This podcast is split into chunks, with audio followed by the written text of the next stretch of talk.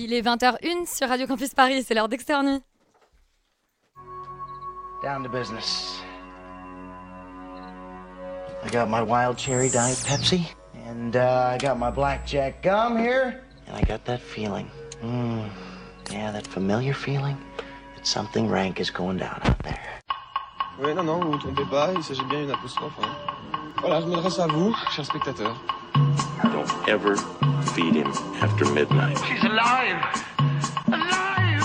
Ready to party. I'm sorry, Dave. I'm afraid I can't do that. I'm a man. Well, nobody's perfect. Qu'est-ce que c'est faire C'est pas quoi faire. Les acteurs sont à l'aise dans leur personnage, l'équipe est bien soudée, les problèmes personnels ne comptent plus, le cinéma règne. Vers l'infini Nuit est de retour pour vous jouer un mauvais tour. Pardon, je me permets de commencer l'année en citant honteusement Pokémon, mais c'est parce que notre Team Rocket s'agrandit de deux nouveaux membres, Manon et Imen, on les applaudit s'il vous plaît. Et grâce à elles, au-delà des ondes de RCP, on émet désormais jusqu'à la Voie lactée. Voilà, j'arrête avec Don't Worry Darling, la comédienne Olivia Wilde signe une relecture moderne d'Alice au pays des merveilles, tandis que Romain Gavras fait l'embrasement, fait de l'embrasement des banlieues une tragédie grecque au titre éloquent Athéna. Les héroïnes des Enfants des Autres et de Ninja Baby s'appellent respectivement Rachel et Raquel, une coïncidence peut-être, mais elles ont en commun de prendre à bras le corps les mythes et les archétypes dans deux histoires de maternité contrariées. Externe Nuit, c'est parti.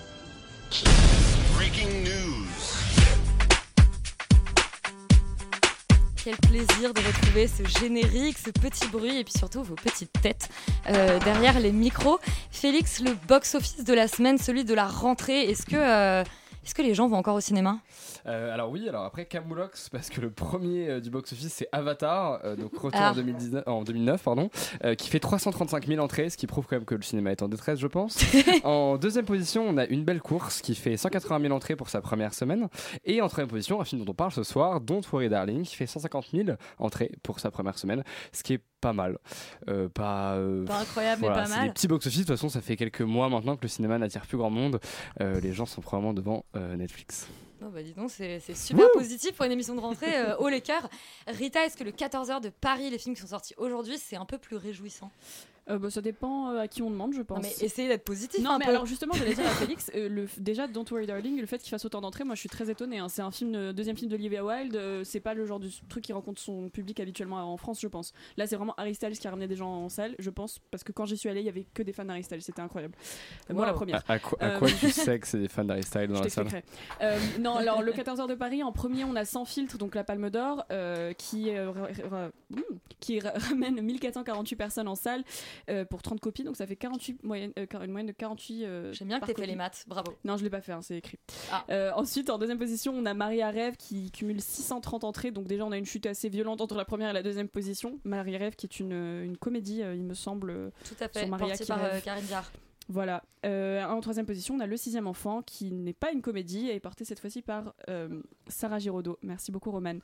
Donc euh, c'est très timide. Le sixième enfant, c'est 472 entrées. Euh, effectivement, je veux pas rejoindre Félix parce qu'il est toujours trop négatif, mais c'est vrai que c'est pas hyper fun comme 14 heures de Attends, on n'a pas encore passé l'émission là, hein, doucement. C'est vrai, c'est vrai, il s'échauffe. Est-ce qu'on a un petit perdant de la semaine? Je sais que tu n'es pas Laurent, J'y ai pensé, j'y ai pensé, mais le truc c'est que le perdant de la semaine c'est vraiment très triste parce que c'est, euh, ça s'appelle le euh, Al- Euh, et en fait, c'est un film sur euh, des euh, juifs qui ont immigré, turcs qui ont émigré en France et ça s'est pas hyper bien passé. Donc je voulais même pas faire de blague, du coup je l'ai pas mentionné, mais ils ont fait zéro entrée. Laurent était capable de faire. Je- je Ouais, ne Laurent clairement Laurent. ne serait pas gêné pour Et on faire une pense à blague. lui. On pense à lui et à Yuri qui, euh, qui va voir Avatar en 4DX à Los Angeles au lieu d'être parmi nous ce soir. Donc, euh, on Il est à Los Angeles que pour ça, on précise. Ah, je pense.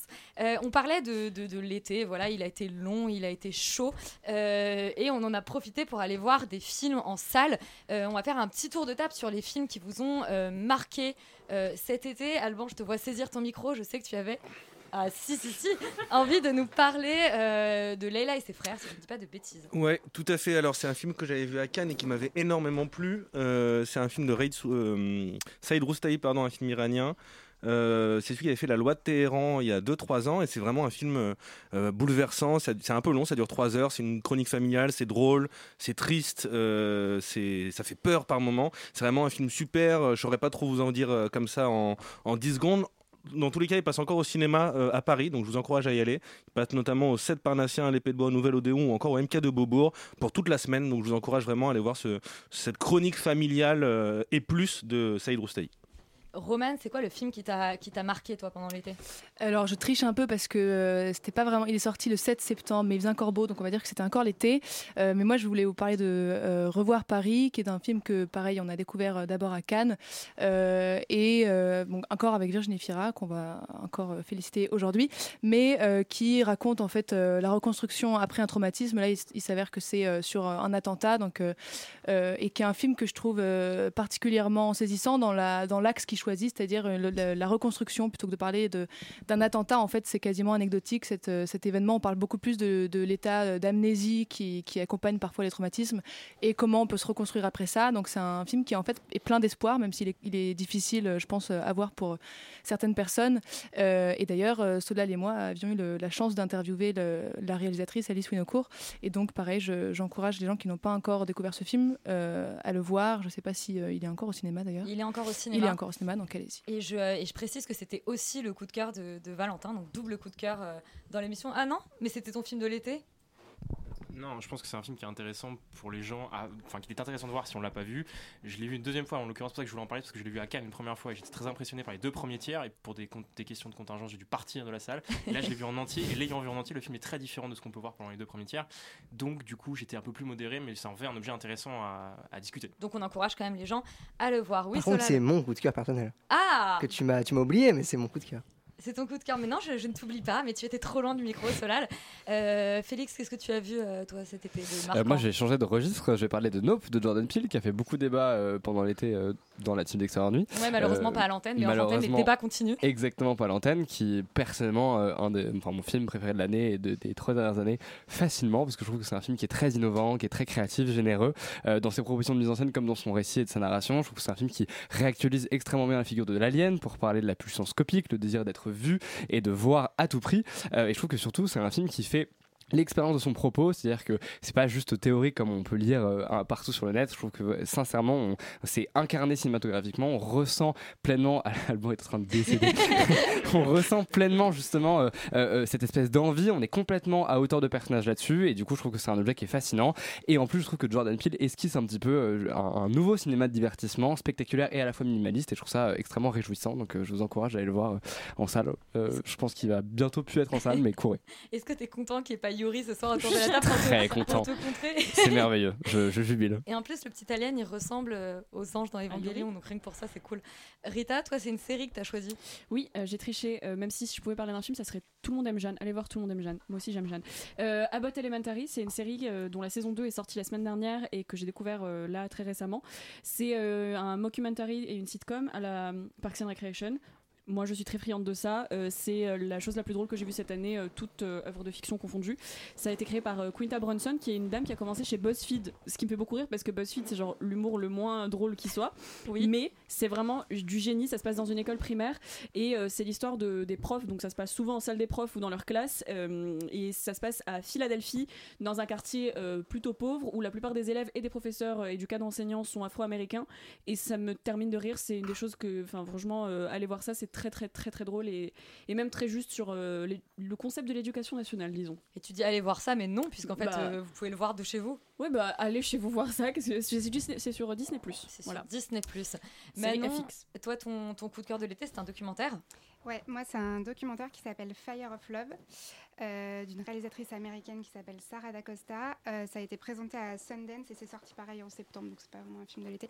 Ça marche. c'est, euh, C'est vraiment un, un docu incroyable. C'est sur le couple euh, de euh, volcanologues français euh, Maurice et Katia Kr- Kraft, pas Kratz. Et c'est un mélange de. Il y a des interviews d'eux, euh, il y a des images, euh, enfin il y a des sortes de petites animations et il y a des images d'archives que eux-mêmes ont filmées sur les cratères des volcans du monde entier en éruption. Et vraiment les images, elles sont incroyables. C'est à la fois des hum, paysages désolés, de la lave, tout ça. Et c'est un peu l'espèce de triangle amoureux qui forme donc tous les deux avec en fait les volcans. C'est un peu la troisième Wow. personne de leur histoire d'amour. Et euh, ils sont morts euh, dans un volcan euh, en éruption. Ah. Et la séquence finale, c'est ça. Et c'est ouf. Et voilà, j'ai vraiment beaucoup aimé ce documentaire. Waouh Dis donc, c'est puissant. Euh, Qu'est-ce qui se passe, Solal? Est-ce que tu peux dire un petit mot sur George Miller? Oui, mais dans 5 minutes, on va écouter le coup de cœur d'abord de Imen. Alors moi, mon coup de cœur, c'est Cahier noir de Shlomi Elkabetz. Donc c'est un documentaire qui est en deux parties. Il y a eu la partie 1 et la partie 2. Euh, Ça n'a pas été montré ensemble. Ça dure en tout à peu près 3h30. Euh, et donc en fait, c'est euh, du documentaire. C'est euh, Shlomi Elkabetz qui a commencé à filmer sa sœur Ronit, euh, qui est une très grande euh, actrice israélienne. Ils ont notamment euh, fait ensemble Prendre femme. Et en fait, il a commencé à la filmer avant qu'elle ne devienne connue, avant qu'il ne réalise ce film et avant qu'elle ne décède d'un cancer. Donc c'est tout un Il processus. années, ouais. Il y a quelques années, tout à fait. Donc c'est tout un processus en fait de création artistique, mais aussi une petite histoire dans la grande, puisque ce sont des personnes qui ont dû euh, fuir euh, le Maroc, euh, car juif et retourner en Israël. Et c'est entre Paris, c'est entre Tel Aviv, et c'est juste des films qui donnent envie un peu de dire merci au cinéma. Et c'est vraiment une réflexion sur le médium, euh, puisque c'est un film qui ne pourrait exister autrement que par le cinéma et qui convoque à la fois les images d'archives, à la fois la fiction, à la fois le réel, à la fois la voix off, à la fois la musique. Et c'est vraiment vraiment sublime. Et j'ai vu qu'il était encore en salle à l'Archipel à Paris. Donc il est sorti il y a déjà trois mois, donc c'est assez une aubaine. Donc je vous conseille vraiment de, de les découvrir. Voilà. Précipité à l'archipel et on t'écoute, Solal. Prends un micro, parle-nous de ton amour pour George Miller. Ah non, mais c'était pas aussi précipité que ce que tu penses.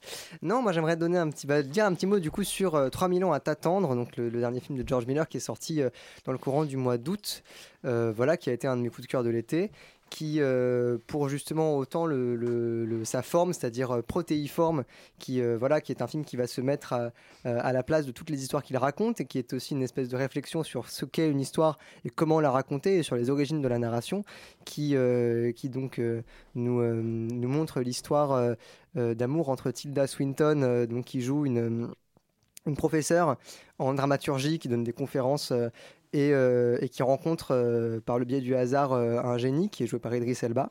Et, euh, Un et génie au sens premier, pas un génie oui, un génie au sens premier du terme, c'est-à-dire qu'il sort littéralement d'une lampe Oui. euh, Ah, à la tiens, Aladdin, d'accord. quoi.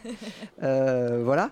Et donc c'est un film voilà que, moi j'ai trouvé assez touchant par justement sa capacité euh, à la fois à convoquer euh, un espèce de grand pragmatisme dans sa façon de parler de la narration euh, comme d'un sujet vraiment assez théorique et en même temps sa capacité à, à nous emmener dans des, dans, des, dans des images qui sont complètement farfelues et complètement presque pharaoniques je dirais. Et donc c'était c'était une expérience que j'ai trouvée assez belle en plus de, de, voilà de, cette espèce de, système formel à la à Poulain très chaud euh, euh, qui rejoint un peu le- le- l'espèce de chaleur euh, de Jean-Pierre Jeunet dans, dans, dans, l'esthétique on va dire. Et donc je trouvais qu'il était à la fois très doux très intéressant dans le propos et, et hyper intelligent. Donc je vous conseille d'y aller bien, merci. Et je, et je vous signale quand même que Sans filtre, donc, dont on vous a parlé parce qu'il était au box-office, euh, on en a parlé à Cannes. Euh, bon, à l'époque, ça s'appelait encore Triangle of Sadness, qui était quand même un meilleur titre. Mais euh, voilà, on en a débattu. Si vous voulez retrouver euh, notre petit euh, débat enflammé sur le film, c'était dans le podcast Canois. Et on commence tout de suite avec le premier film de la semaine. C'est Don't Worry Darling d'Olivia Wilde. On écoute la bande-annonce. have it, I have it, I have it, I have it. Focus, right here. Have a little drink. Yeah, I will.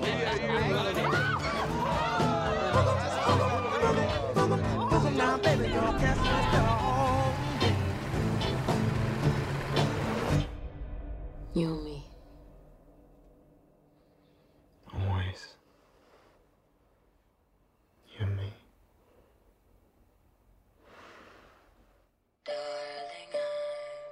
All of you wives. Alors, Don't Worry Darling, c'est un film qui a fait euh, beaucoup, beaucoup, beaucoup parler de lui avant la sortie. On va peut-être pas revenir, sauf si Rita, t'as envie de nous, de nous raconter. Oh, ouais, ça te démange un peu. Bon, ok. Qu'est-ce qui, pourquoi, le, pourquoi on a autant parlé du film? Ça devient un podcast de gossip, et pas loin de moi l'idée que ça serait une mauvaise idée. Non, euh, le vrai problème c'est qu'il y a eu à la fois euh, de la misogynie collective et à la fois Olivia Wilde qui ne sait pas se taire, qui s'est mélangée a donné une- beaucoup de, de drama pour pas grand chose finalement euh, autour du film Don't Worry Darling parce que visiblement il y aurait eu des soucis entre le cast et la réalisatrice particulièrement entre Florence Pugh et la réalisatrice il faut pas énerver Florence Pugh qui est genre une des meilleures actrices de sa génération en plus donc euh, c'est elle Ouais. est une des enfin la, la seule chose qui porte ce film finalement qui me permet d'introduire sur Don't Worry Darling qui est Parce donc que le vrai sujet, on va quand même parler du Voilà. film. On est une émission de cinéma, bordel. quoique. C'est donc, euh, on est dans les années 50 et Alice, euh, qui est jouée par Florence Pugh, et Jack, qui est joué par Harry Styles, euh, sont dans, dans une communauté un peu, on comprend très vite que c'est une secte un peu chelou, où ils vivent à part du reste du monde, dans un désert, et c'est très patriarcal comme situation, où les hommes vont travailler, les femmes restent à la maison, enfantent, et s'amusent bien et gèrent le foyer, disons. Et on comprend très vite que Florence Pugh réalise que c'est pas aussi idéal que ce qu'elle pensait, elle commence à avoir des souvenirs et c'est un peu confus, et je vais m'arrêter là parce que je vais spoiler sinon. Euh, Don't Worry Darling, le problème que j'ai principalement avec ce film, c'est que c'est en fait c'est euh, un film très moyen. euh, et le problème, c'est qu'il est vendu comme étant euh, un Oscar euh, winner euh, absolu euh, qui parle de féminisme et qui est radical dans sa pensée et dans son propos. La rencontre d'Alice au pays des merveilles de Truman Show, entend-on dans la presse Ça, je suis pas contre. hein. Je suis pas contre l'idée de, ce, de cette comparaison pour le coup, et je vais venir. Non, t'inquiète, Félix, du calme. ne me tape pas pour l'instant. Non, Ne mords pas le micro. En fait, pour moi, c'est c'est pas tant le, le- le problème. Pour moi, le problème, c'est que ce n'est pas du tout un film intelligent. C'est juste un film très joli et mignon, et ça s'arrête là, et qui fait un peu flipper. Mais ça, c'est moi. Je sais qu'on a des standards très différents avec Félix sur ce qui fait flipper. Euh, moi, je flippe devant euh, très peu de choses. Euh, voilà. C'est ça, c'est- donc moi, j'étais en, en haleine. C'était un. J'étais tenue en haleine. C'est un très bon thriller en ce sens-là. C'est très dynamique. Je trouve ça Ah, très bien thriller, monté. oui, c'est un thriller. C'est très bien monté.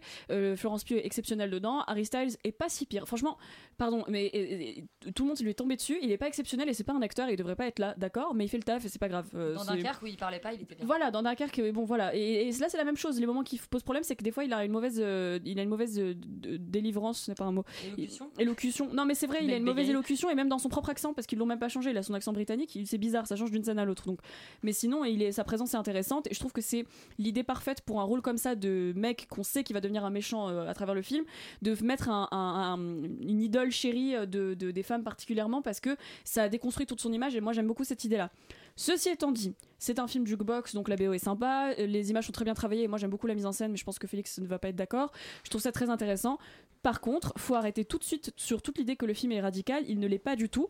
Euh, c'est une bonne description euh, des réseaux qui peuvent se construire et du, et du fait que euh, le patriarcat c'est une question de, de, réseau et de comment on fait pour que tout le monde reste dedans, même les femmes qui peuvent arriver à le défendre parfois mais c'est très bas de gamme niveau zéro de la réflexion. Euh, stop, c'est pas du tout un film.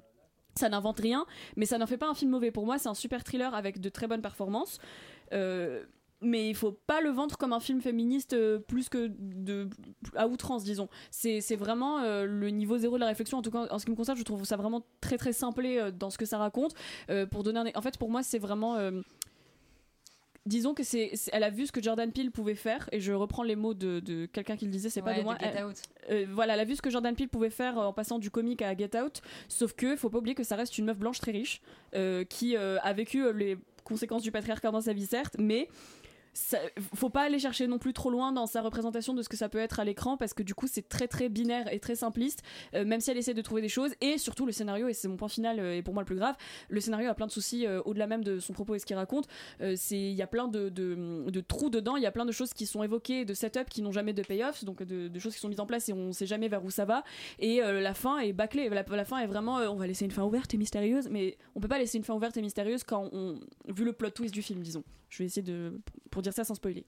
Voilà donc pour moi faut le voir quand même euh, parce que c'est très beau et que on- elle a essayé mais il faut pas s'attendre faut pas s'attendre à un truc de fou non plus quoi. Et t'avais vu Booksmart j'adore Booksmart J'adore Booksmart, parce que pour moi, elle a fait un film avec des enjeux à euh, taille humaine, en y mettant beaucoup de cœur et en mettant des personnages qui, même si Oui, c'est c'est des enjeux, à- mais c'est oui, Non, mais un c'est- pas du tout une insulte, hein, tu sais Mais c'est génial, movies. mais c'est génial. Pour moi, c'est un super teen movie qui est à voir sur Netflix. Là, euh, c'est très bien en termes de mise en scène. On voit qu'elle a eu de l'argent et des moyens et que c'est super cool qu'elle les ait eu. Mais il fallait pas qu'elle aille chercher trop loin. Euh, ça reste Olivia Wilde, doucement. Doucement, Avec ouais. tout le respect que je lui dois. Félix, tu as l'air anéanti, littéralement. Je suis blasé. hein. Darling pff, bah non, mais je suis d'accord avec Rita, mais je vais être encore plus sévère. Euh, je trouve qu'en fait le film est, enfin, je l'ai trouvé vraiment extrêmement abject, esthétiquement comme narrativement. Euh, après, on sent qu'effectivement il y a des bonnes intentions et qu'elle a pas envie de, enfin, elle a envie de bien faire. euh, Olivia, Olivia Wilde, d'ailleurs, je trouve qu'elle s'inspire. Tu, tu citais euh, Get Out et Jordan Peele. Je trouve qu'on peut aussi, euh, en fait, quelque part, euh, enfin, je trouve qu'il y a des parentés avec le cinéma d'Astor aussi dans une certaine forme d'esthétisme un peu outrancière, en même temps très. euh, reprendre euh, Florence Pugh. Et bah oui, mais complètement. Mais en fait, euh, voilà. Mais le problème, c'est que je trouve que c'est très écrasant. Et le pire de ça, c'est qu'en fait, elle tire de ses inspirations. euh, je trouve le côté très superficiel en fait de leur style, sans avoir foncièrement l'essence et la substance en fait de euh, ce que font euh, ces réalisateurs. euh, je trouve dans le dans leurs films. Euh, typiquement, si on prend l'esthétisme extrêmement soigné, la mise en scène. Et, si on fait le parallèle avec Astor, je trouve que dans, chez Harry Astor, justement, c'est tout est au, au- euh, tout est pour la psychologie des, personnages. C'est une véritable étude psychologique et les cadres, du coup, euh, euh, sont euh, pas que symboliques, c'est-à-dire que ça dépasse ça. Il y a vraiment quelque chose de- d'extrêmement émotif en suivant la narration et justement les personnages. Là, le problème, c'est que dans ce film-là, il n'y a pas de personnages. En fait, c'est- des personnages qui sont, c'est que des personnages secondaires. Et ce qui, ce qui est fou d'ailleurs, c'est que c'est vraiment les femmes sont des femmes, les hommes sont des hommes, et ça s'arrête là. Et du coup, tu te dis, mais le film dénonce un système et en même temps s'incarne complètement là-dedans dans ses représentations, alors que justement le cinéma et les récits sont, censés quand même venir un petit peu étudier, tu vois, la psychologie de, de certains personnages et notamment l'héroïne. Et là, ça s'arrête juste à elle est folle et c'est tout. Et on va essayer de te jouer le setup et off de elle est un peu folle. Est-ce que ça l'a arrêté Et non, et non, pendant deux heures. Attends, attends, mais j'ai vu des films des années 50, 60, 70. euh, on connaît les films de complot. Arrêtez, on est en 2022. Essayez de de- d'apporter quelque chose. Et non, et on a un plot twist complètement pété qui essaie de t'expliquer machin truc. Enfin bon, je vais pas spoiler, mais je trouve ça profondément ridicule. Non mais sans spoiler, en revanche, il- pardon, je t'interromps, mais il est, il est pas ridicule non plus le plot twist parce que, à mon sens, il ramène à quelque chose de contemporain de. Elle met le doigt sur genre pour moi les mecs à podcast. Genre pour moi ce film c'est les risques de faire écouter des podcasts à des mecs. Ouais, ok. Tu vois ce que je veux dire Oui, je vois ce que tu veux dire. Les podcasts masculins, genre Bien sûr. euh, ils vénèrent Complètement. retrouver votre masculinité, euh, Mais je trouve ça- des. Bref. Je trouve ça super théorique. En fait, c'est le problème que j'ai avec le film, c'est qu'il y a que de la théorie, il y a que de la métaphore, etc., etc. Il y a rien d'autre derrière. Et donc du coup, je trouve que t'as beau euh, te parer d'une esthétisme, etc. ça sonne vachement creux parce que justement, ça n'a pas du tout l'impact narratif ou émotionnel parce que ça ne vise aucun personnage et que c'est là juste pour faire bizarre. Et je trouve que moi, à mon sens, hein, c'est un problème. Et ensuite, je trouve que Pareil, euh, même par rapport à, à, Peel, etc. euh, et notamment, je trouve qu'il y, a- vachement ce, côté euh, dégénérescence en fait de, la réalité quelque part, qu'elle lui emprunte beaucoup, mais qu'il a emprunté déjà même aux femmes de, de Stepford. Et je trouve que de toute façon les deux films se, se réfèrent par exemple à ce film-là. Je trouve que c'est même pas si bien traité que ça parce que dès le départ, en fait, on t'introduit un univers qui est très artificiel. Et du coup, à partir du moment où on, t'introduit un univers qui est artificiel, comment tu veux faire surgir, l'artificialité et le côté un peu justement bah, complot, fabrication, etc. dans quelque chose qui est déjà artificiel? Pour moi, c'est un non-sens total.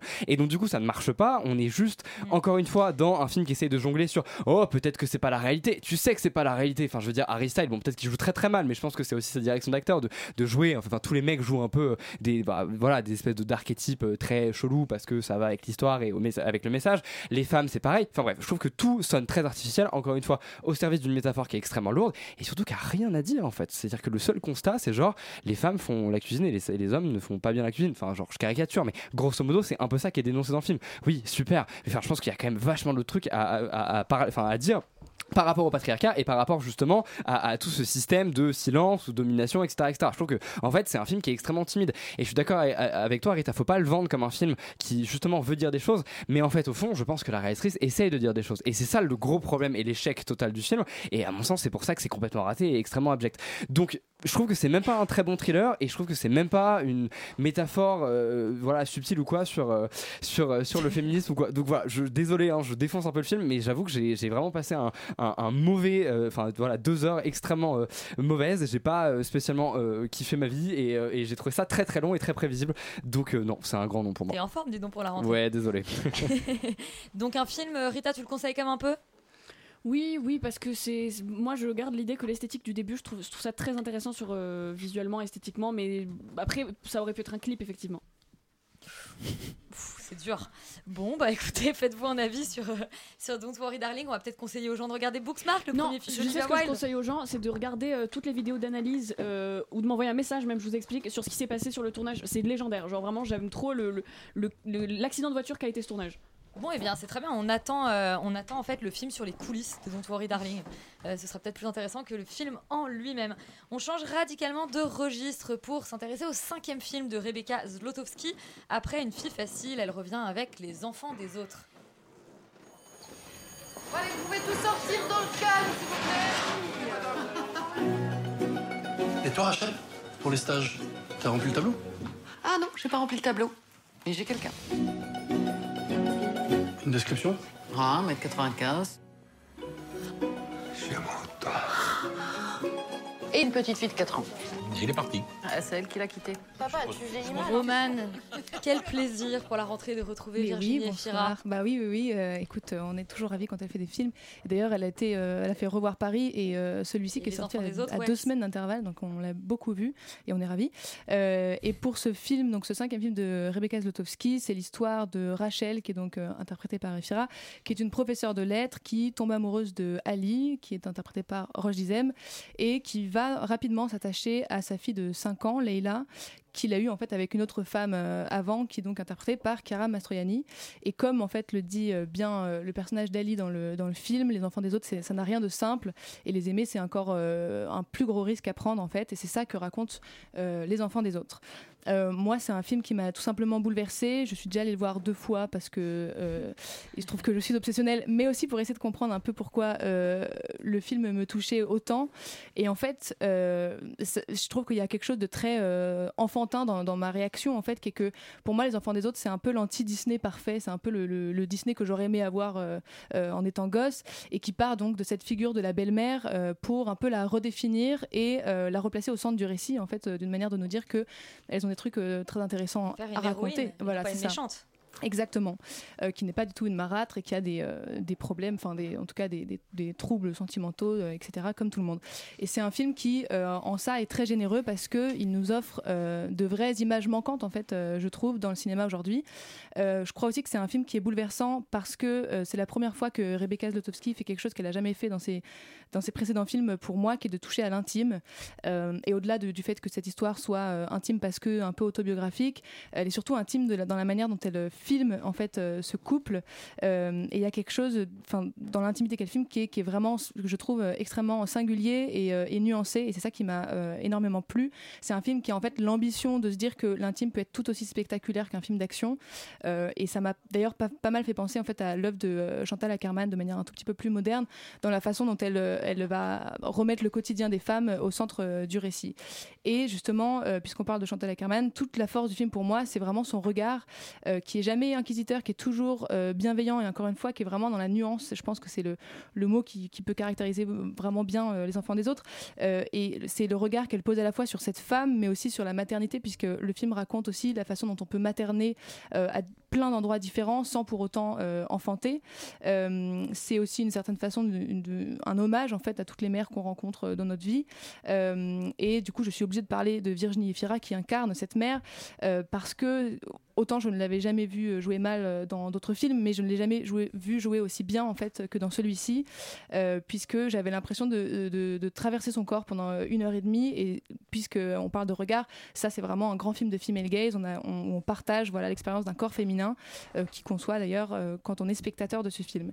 Et pour finir sur cette histoire de regard, euh, c'est aussi la façon dont on- Rebecca Zlotowski filme les hommes qui m'a énormément plu, qui est, je trouve qu'il y a une forme de tendresse dans ce regard qui en fait est finalement une tendresse qu'on n'accorde plus beaucoup, je trouve, aux hommes dans les films aujourd'hui et qui, je trouve, est, extrêmement belle à regarder. Il y a une scène de douche notamment qui est assez voilà, poétique et jolie et très simple en fait.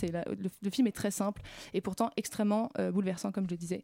Et pour finir, euh, je trouve que la, force de Rebecca Zlotowski dans ce film, c'est que c'est quelqu'un de très cérébral et en fait le film est très cérébral sans pour autant être lourd ou euh, jouer enfin nous faire ressentir une forme de masturbation intellectuelle c'est pas du tout ça Comme certains euh, de ses précédents. voilà, oui, c'est ça.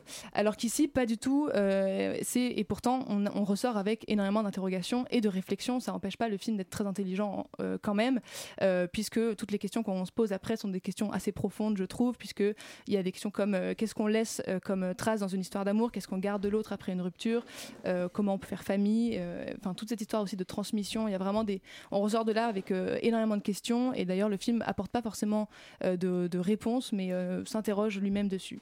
Bref, c'est un film qui ne laisse pas du tout indifférent, qui prouve aussi qu'un un, bon film n'a pas forcément besoin de, cliffhanger, de- de- d'explosion et d'une intrigue alambiquée pour être, génial.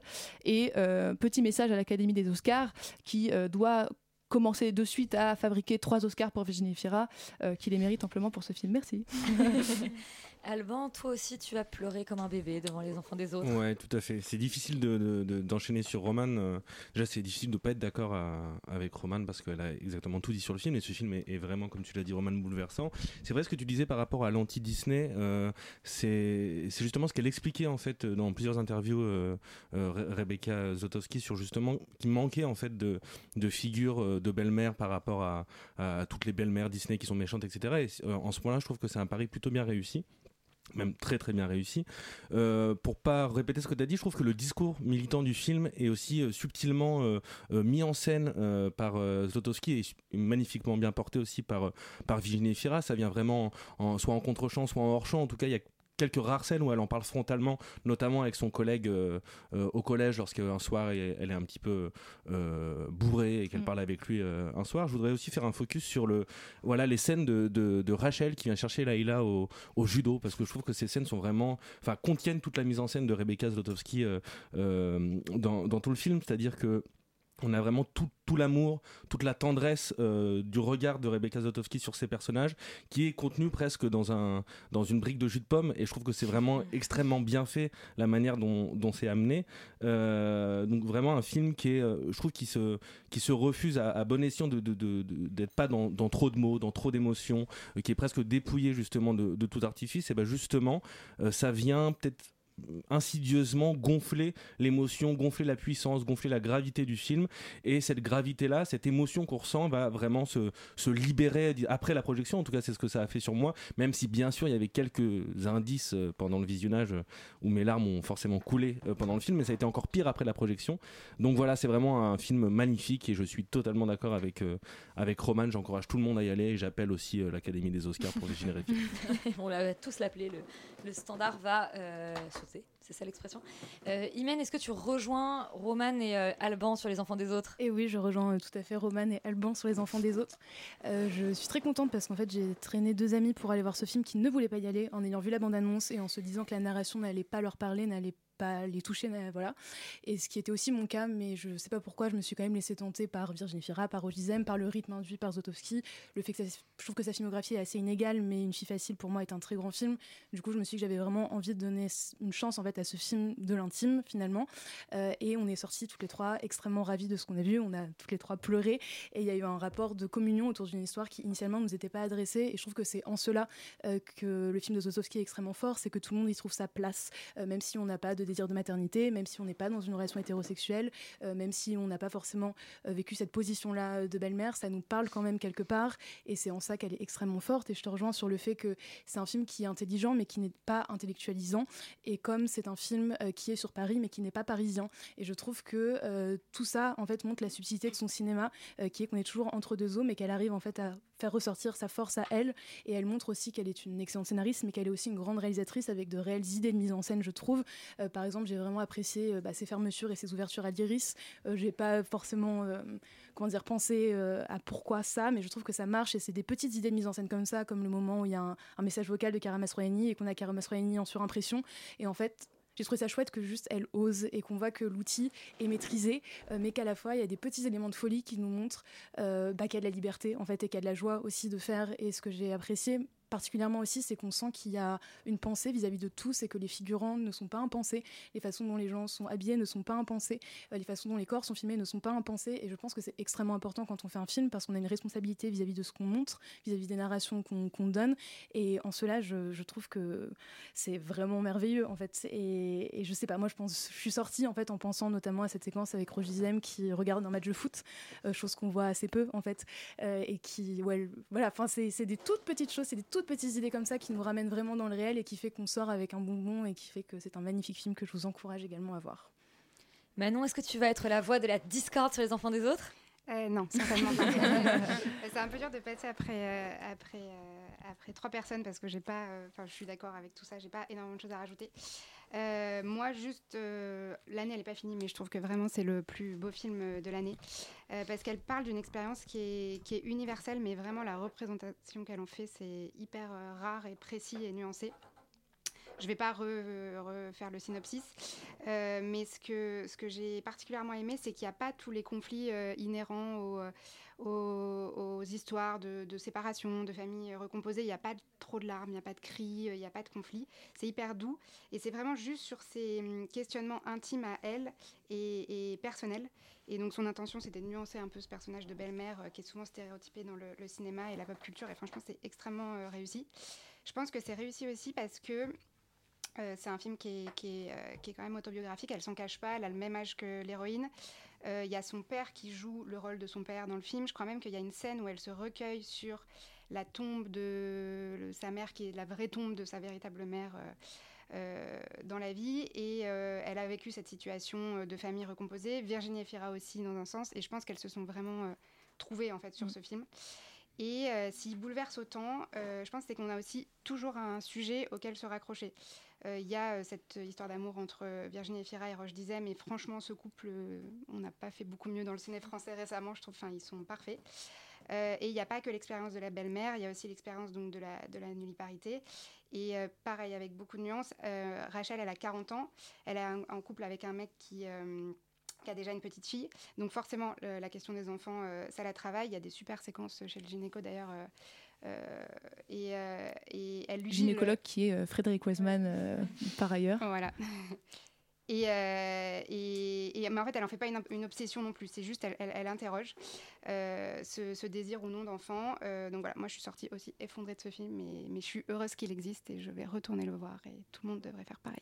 Et juste mini Que parenthèse, mais comme on parle beaucoup de larmes, il faut préciser que le film est très drôle. Euh, Il y a Ouais. vraiment. euh, Oui, vous pleurez après. que Non, l'impression. ouais, Ça. on- On peut pleurer pendant, mais il y a vraiment aussi des moments de rire. Enfin, tout se mêle. C'est ça qui est, qui est bien avec ce film.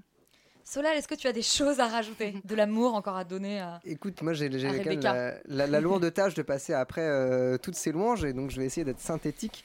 Euh, je, je pense qu'on a parlé de beaucoup de choses et je, je pense qu'on a eu des, des... Enfin, que jusque-là, toute l'analyse euh, possible a été faite sur le fait que notamment, effectivement, je trouve que je suis totalement d'accord avec l'idée que ce soit un film intelligent mais non, non intellectualisant. Je suis à fond là-dedans. Je pense euh, que c'est un film qui tente, euh, en fait, euh, notamment, c'est un film qui a beaucoup de références à Claude Sautet. Euh, beaucoup, beaucoup, beaucoup, que ce soit par la coupe de cheveux de Virginie Efira, par les arrêts sur image. Effectivement, on a parlé des ouvertures, euh, etc. C'est- vraiment un, film qui s'inscrit en, filiation avec Claude Sautet et qui cherche à parler, je pense, avant tout, bah, justement des choses de la vie, en fait, et qui essaye d'en parler correctement, qui essaye d'éviter les, caricatures, d'éviter les stéréotypes, d'éviter autant que faire se peut les espèces de, de, de, euh, de schémas dramaturgiques, et, qui le fait très très très très bien à mon sens.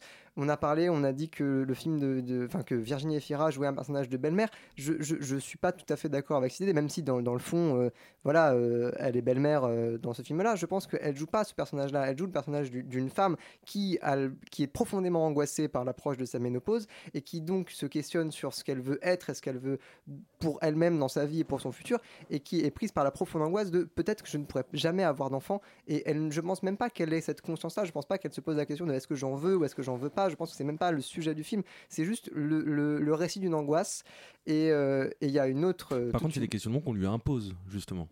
Complètement, mais après, elle le, dit elle-même à plusieurs reprises dans le film que justement, elle, veut être une femme libre et le rester, et qu'elle ne veut pas euh, s'inscrire dans des schémas préexistants.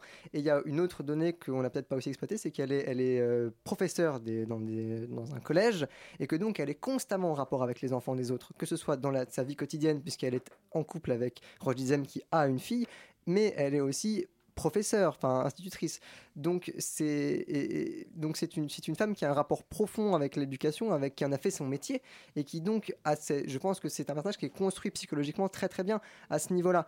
Et, euh, et- au-delà de ça, je pense que voilà euh, tout le monde euh, qui ira voir ce film pourra se retrouver, notamment en tant que parent, en tant qu'ancien enfant, dans toutes ces petites scénettes. Tu parlais euh, Alban de lorsqu'elle va chercher sa belle-fille au judo. Euh, on peut complètement se reconnaître là-dedans, euh, mais il y a plein d'autres scènes comme celle-là, que ce soit à l'école, que ce soit dans le couple. Et, je pense que c'est un film qui est arrivé à, épuiser son sujet justement autour de l'angoisse de la maternité ou de la non-maternité dont il est question, et, et qui arrive euh, à épuiser ce sujet en restant euh, d'une grande délicatesse de, son début jusqu'à la fin, mais sans aucune niaiserie, d'une grande subtilité, mais sans se compliquer et sans complication en général, et d'une grande beauté sans, se- sans être flagorneur. Et, ça, c'est, je trouve, d'une maîtrise qui est à saluer de la part de sa réalisatrice. Oui, bah dis donc, que de louanges sur Les Enfants des Autres de Rebecca Zlotowski. Peut-être le plus beau film de l'année, euh, nous dit euh, Manon. On tranchera en décembre, comme d'habitude. Euh, on va passer à un film qui peut-être va créer un peu plus de débat. C'est Athéna, le nouveau film de Romain Gavras.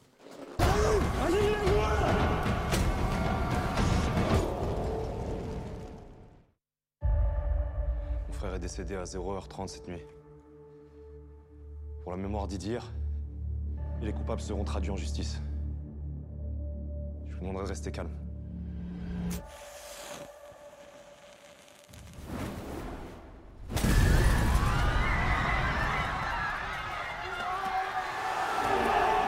Il est inadmissible d'imaginer que les policiers protègent leurs collègues et prétendent ne pas savoir qui a fait ça dans ce quartier d'Athéna. Solal, tu nous parlais en dernier des Enfants des Autres et ça y est, tu as ta chance de, euh, de te lancer en premier sur Athéna. Est-ce que c'est forcément mieux Écoute, euh, voilà, Athéna, c'est un film qui a été euh, pour le moment beaucoup critiqué par tout le reste de la critique et, et de ce que j'en ai entendu en général. Je, je vais essayer de, de partir d'une note plutôt positive et, et- et, euh, parce que je sais que vous allez, vous allez tirer sur l'ambulance juste après, donc je vais essayer d'être- plutôt sympa.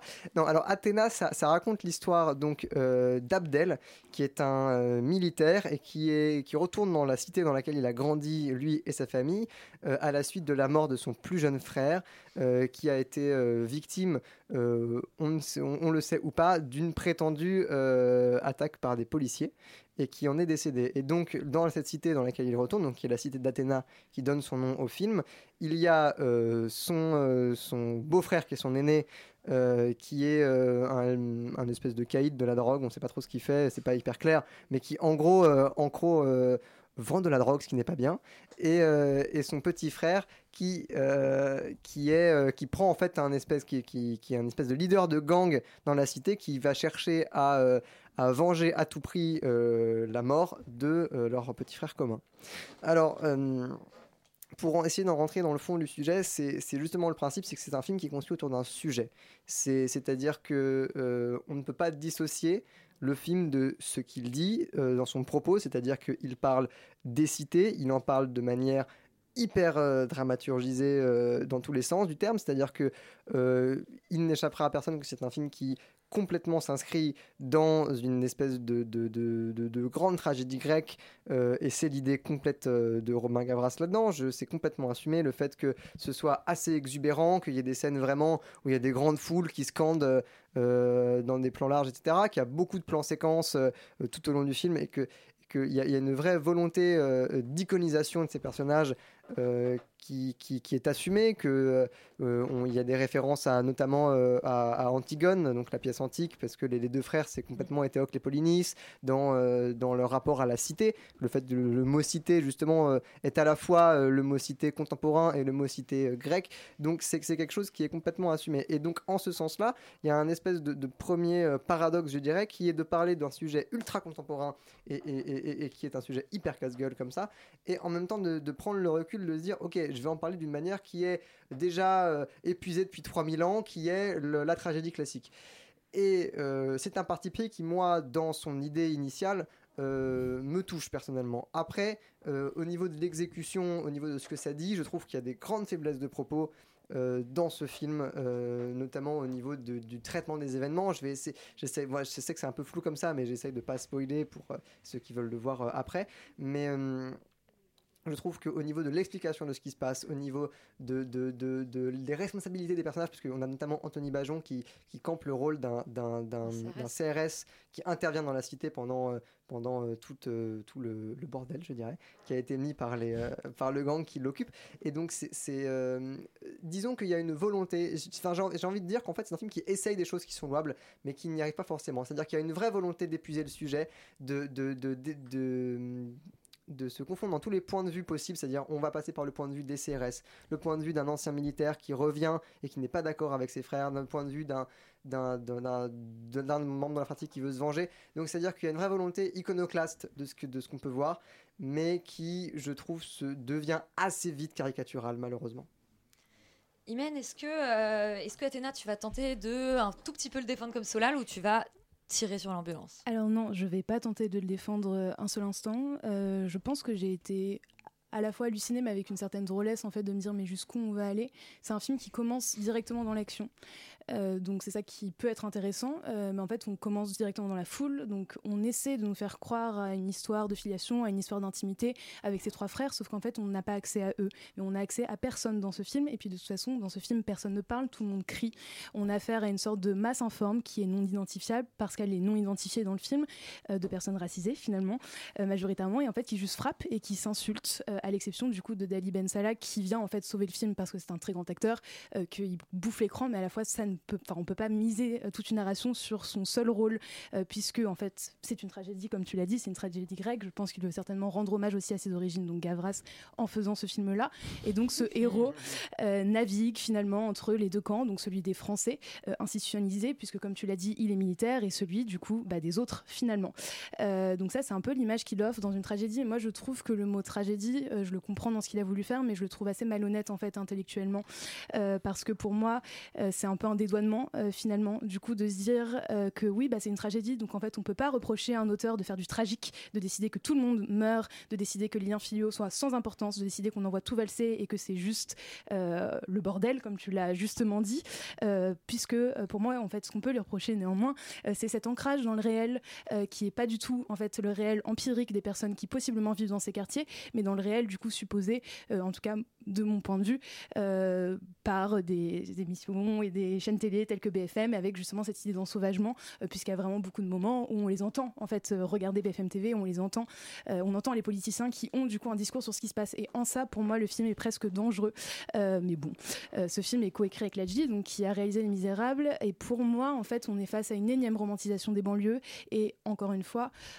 qui n'est pas juste, euh, pas juste dans l'exécution. Euh, je parle pas du tout d'un propos qui serait juste ou qui serait moral. C'est juste l'exécution que je trouve vraiment mal faite. Mais aussi pour moi, ce film n'est pas fait en fait pour la France. Ce film n'est pas fait euh, pour les personnes victimes de violences policières. Pour moi, ce film est juste fait pour l'ego du réalisateur et pour son rayonnement possible à l'international, puisque ce film est diffusé sur Netflix à l'international dans tous les pays du monde.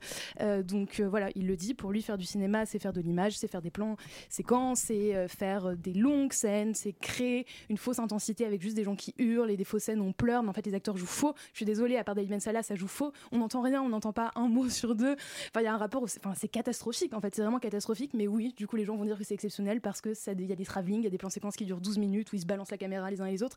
Mais c'est pas pour autant que ça fait un bon film. Euh, donc voilà, moi je dirais que c'est juste un clip d'une heure 38 euh, qui m'a un peu désespéré très honnêtement, mais certainement que ça marcherait à international. Après, moi j'ai envie de répondre à ce que tu dis en disant, mais euh, pourquoi en fait, euh, j'ai l'impression que tu reproches à ce film-là le fait d'être un spectacle, mais à la limite, pourquoi en fait ne pas faire du spectacle à propos, de ces, sujets-là?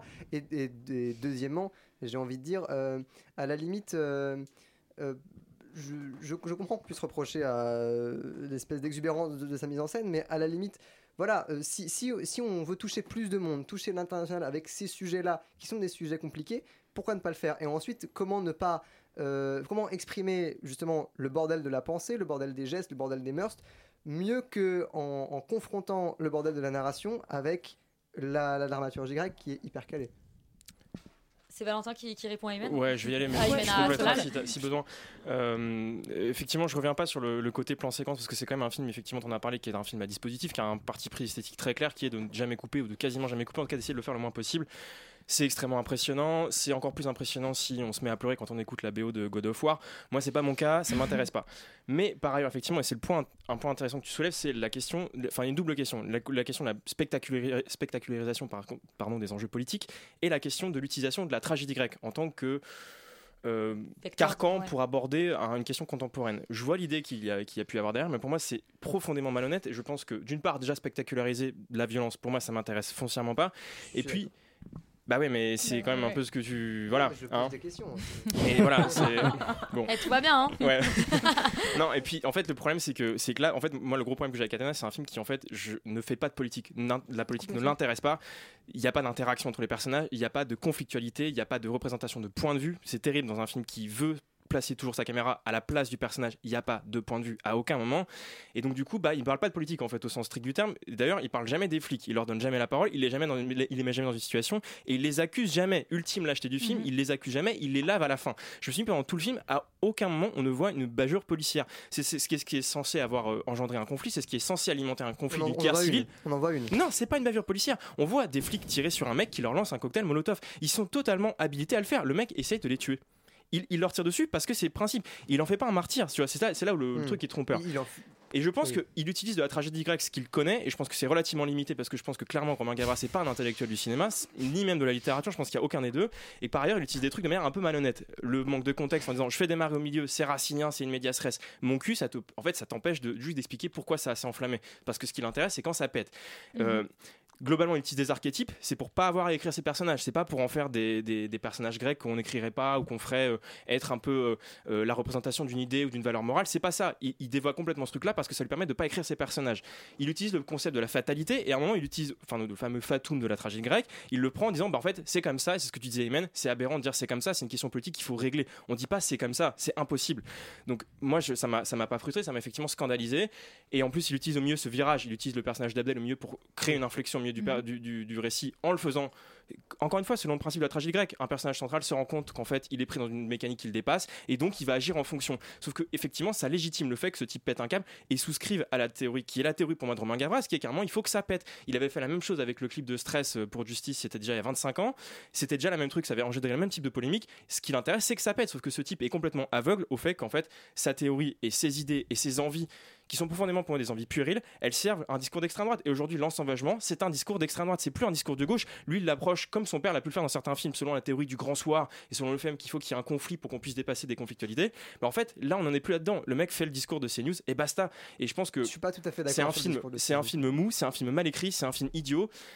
Et c'est un film qui fait du mal à des gens. Et je pense qu'il n'y a pas besoin de traîner très loin. Demande à n'importe qui qui vit dans une cité, il te dira que ce film est absurde. À moins d'avoir encore une fois une, appétence pour God of War, sa, bo- de sa BO et puis pour les plans séquences ridicules. Parce qu'encore une fois, quand il y a des plans séquences, ça ressemble une fois sur deux à une bataille dans Harry Potter. Donc euh, bon. Félix, tu vas en rajouter une couche sur Athéna Que ou- dire, que dire, je sais plus là. Euh, bah non, mais je suis complètement d'accord avec euh, vous deux, du coup, désolé cela. Euh, non, c'est complètement. Et moi, ce qui m'a, ce qui m'a choqué, je vais juste rajouter parce que vous avez dit quand même beaucoup, beaucoup de choses et je suis complètement d'accord. Moi, ce qui m'a choqué, c'est euh, l'intérêt justement que porte euh, Romain Gavras à ses personnages et les idées de mise en scène qu'il a dans son film. En fait, je trouve que tout ce que tout ce que vous avez dit peut être, enfin, est, est traduit littéralement par, euh, en fait, dès qu'il s'agit de mettre en scène le conflit et dès qu'il s'agit de mettre en scène justement l'affrontement, il a mille idées à la seconde. Et par contre, dès qu'il s'agit de mettre en scène des personnages et des relations et de s'intéresser à ces personnages, et ben on est sur du champ contre champ, caméra épaule. Et je trouve ça extraordinaire euh, de la part justement d'un réalisateur formaliste et qui utilise les images pour euh, normalement démontrer quelque chose, euh, de ne pas savoir à ce point-là mettre en scène les personnages. Et du coup quelque part de enfin euh, on peut traduire ça par je m'en fous je m'y intéresse pas. Parce que moi ce qui m'intéresse c'est justement effectivement de faire un espèce de péplum dans une cité. Sauf que malheureusement tu peux pas enfin tu le fais dans la, dans la romantique il y a pas de problème. Mais là tu peux pas enlever le contexte politique de, de, ce que tu fais. C'est à dire que euh, foncièrement tu enlèves et tu, tu, tu, enlèves justement euh, l'image à des gens qui déjà l'ont pas et en plus ont du mal à se faire représenter justement dans, la, dans la vie publique. Donc je trouve ah, ça absolument gerbant et paradoxe absolu, il finit son film avec euh, une espèce de séquence euh, tout aussi à gerbante, vomir, euh, qui essaye, qui, qui- qui essaye justement quelque part d'un coup de d'induire quelque chose de, de politique en mode voilà en fait c'est de, là que ça vient, alors qu'il il a passé justement l'entrée de son film à utiliser un dispositif extrêmement artificiel, à savoir la tragédie, et en même temps paradoxalement d'utiliser le plan séquence qui est quand même censé être le espèce de saint graal de réalité. Donc en fait à mon sens Athéna c'est ça, c'est une, c'est une espèce de film complètement boursouflé qui tire dans tous les sens et qui a envie de faire tout et n'importe quoi et qui du coup ne réfléchit pas à la notion juste de point de vue que tu mets dans ton film. Et t'as beau critiquer l'extrême droite à la fin, bah oui effectivement t'as passé, t'as, t'as- t'as passé ton film à utiliser ce point de vue là pour représenter, tes- pour représenter ces gens. Donc voilà, je trouve qu'effectivement c'est abject, c'est, ça n'a pas d'intérêt. Alors si je peux faire du nivellement par le bas, bon c'est quand même assez impressionnant pour un film français. Voilà. Visuellement. On- Ça, c'est visuellement. vrai, t'as raison. hein. Faut- en vrai, à, dire, à la hein, limite, je euh, préfère. En vrai, c'est à je préfère- conclure euh, dans je- la je- concorde. Je préfère cette forme-là à genre euh, des Pléchins qui fait un refus de mise en scène totale.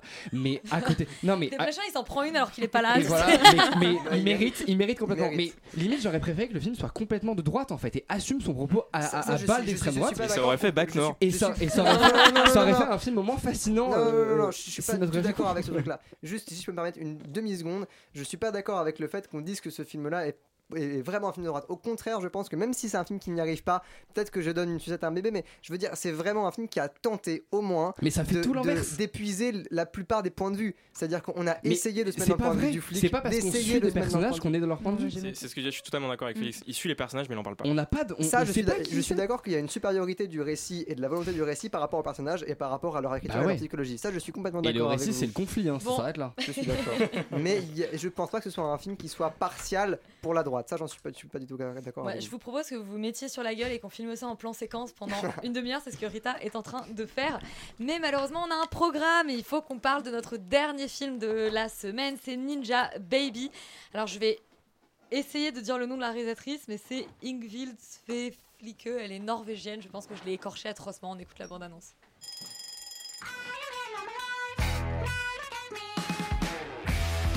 Hva har skjedd? Hæ? Med tidsa dine? Dere puster det? Er du gravid, eller? Jeg er ikke gravid. Tiss på den jævla pinnen. Alban, tu reviens là sur cette terre brûlée pour nous parler Oh putain. de Ninja Baby, Euh, un film qu'on décrit comme un- une sorte de Juno moderne euh, à la sauce norvégienne. Tout à fait. Alors, je vais vous faire un aveu, j'ai pas vu de Juno. Donc, euh, Ah, bon, bah, tu pourras pas nous en mais parler. Effectivement, ouais. Euh, apparemment, ça ressemble. Enfin, le, le pitch ressemble beaucoup à ça. Euh, je vois pas pourquoi tu as eu du mal à prononcer le nom de la réalisatrice parce que c'est super simple. C'est euh, Ingvild Svevifilke. Et, euh, Mais vas-y, humilie-moi en direct, personne t'a rien demandé. Et, euh, et en gros, je crois que c'est sa première. euh, Manon, tu me dis si je me trompe, mais c'est son premier film. Non, c'est son deuxième. Son deuxième nom. Mais elle est très jeune en revanche. 35 ans, je Ah pense. bon? Ok. Ok. Et c'est adapté d'une bande dessinée de Inga Saetre, une, euh, une dessinatrice euh, norvégienne également. Et ça raconte l'histoire de Raquel, euh, qui, est, euh, qui se rend compte en fait qu'elle est enceinte euh, depuis 7 mois, donc qui fait un déni de grossesse. Et euh, le film va suivre en fait la relation qu'elle va avoir avec son euh, le, petit bébé qui vit à l'intérieur d'elle sous la forme en fait euh, d'un dessin animé, sous la forme d'animation, un petit peu comme dans Tout le monde aime Jeanne, le film qui est sorti également la semaine dernière et qui pour le coup réalise beaucoup moins bien le pari tenu par la réalisatrice norvégienne, à savoir mêler des prises de vue réelles et des prises de vue en animation. Je trouve que le film, alors bien sûr le scénario est pas très original, c'est même tiré avec des grosses ficelles, on connaît à peu près tout ce qui va se passer dans le film, mais ça marche quand même parce que euh, l'actrice principale euh, qui joue Raquel, qui s'appelle Inga, non pas du tout, qui s'appelle Christine Couillatorp, Couillatorp, et euh, et euh, voilà, elle est pleine de vie. Elle est, elle est, elle est splendide dans le film. Elle, est, elle rayonne en fait. Elle porte vraiment à bout de bras ce film-là, malgré la facilité du scénario. Et c'est un, film qui mérite vraiment de, d'être, euh, qu'on en parle plus, d'être plus vu, parce que je trouve que je sais pas comment expliquer ça, c'est, euh, euh, je viens de le voir donc c'est assez chaud, mais c'est euh, voilà, c'est un film qui en même temps parvient à rendre quelque chose de plutôt dramatique, quelque chose de joyeux, et tous les styles vont se mélanger, toutes les formes cinématographiques vont se mélanger, l'animation et les prises de vue réelles vont vraiment donner quelque chose d'innovant et de frais à, à ce récit pourtant vu et revu. Donc voilà, je vous encourage à aller voir ce film norvégien. Manon? Ouais. Est-ce que, ça t'a plu toi aussi Ninja Baby? Oui, beaucoup. Et je pense qu'il n'est pas assez euh, vu parce que pas très bien distribué dans les salles. Euh, mais il est vraiment super. Euh, ce que je vais rajouter donc, par rapport à Alban, c'est que oui, en fait, elle adapte donc une, une bande dessinée. Mais en fait, je crois qu'elle a gardé que la trame de fond qui est l'histoire d'une grossesse non désirée. Et elle a collaboré d'ailleurs avec l'illustratrice de la BD pour toute la partie animation de son film. Parce que dans la BD, l'héroïne, elle a 16 ans, elle tombe enceinte accidentellement et elle doit gérer cette grossesse non désirée. Je crois que c'est globalement ça. Et dans le film, en fait, elle a vieilli son héroïne qui a 23 ans et qui du coup devient euh, potentiellement assez mature pour gérer ce bébé. Euh, elle pourrait s'en occuper, mais elle veut pas, elle veut pas d'enfant. Donc c'est vraiment en fait, euh, et c'est pas non plus un film sur l'avortement parce que voilà, quand elle se rend compte qu'elle est enceinte, elle est six à mois, six ouais. mois et donc elle est obligée de le garder. C'est vraiment un film sur le non désir d'enfant du début à la fin, Euh, et c'est vraiment bien traité parce que en fait ça se met en place via les dialogues qu'elle a avec euh, le fœtus qu'elle dessine en fait partout dans des petits cahiers tout ça et avec qui elle, euh, discute des grands chamboulements voilà, de, bah, de cette grossesse, même si elle n'en veut pas, de, des conséquences de son choix, des alternatives, etc. Et du coup, ce qui est bien, c'est que on aborde ces questionnements, mais elle, elle reste euh, déterminée et indépendante. Et euh, voilà, c'est à l'intérieur d'elle. Et puis, c'est pas. voilà, elle mène son projet jusqu'au bout. Tu disais que c'était comparé. euh, Enfin, c'est vrai qu'il est comparé à Juno, mais moi, je trouve que c'est plutôt l'inverse de Juno, parce que dans Juno, elle se fait quand même laver le cerveau. Elle veut adopter, elle se fait laver le cerveau par les pro-life qui lui disent que son bébé a des ongles déjà, machin. Et du coup, elle décide de donner son bébé à, à- à- à l'adoption. Euh, elle veut avorter au début, ouais. Au début, elle veut avorter, ouais. Euh, Raquel, de- depuis le début, elle doit donner, elle doit faire adopter son bébé. Euh, voilà, et c'est donc un film qui est très créatif et qui fait vraiment honneur à son, à la, à la BD d'origine et qui est très intelligent. Et bien super, et je précise quand même que c'est une jeune réalisatrice de 48 ans, mais Extérieur Nuit, tout le monde, tout le monde est jeune. Euh, c'est la fin de notre émission. On remercie Maxime de l'avoir réalisé en, en sauveteur de dernière minute, quand même, on peut le dire. Et on se dit à la semaine prochaine. Très bonne soirée sur Radio Campus Paris.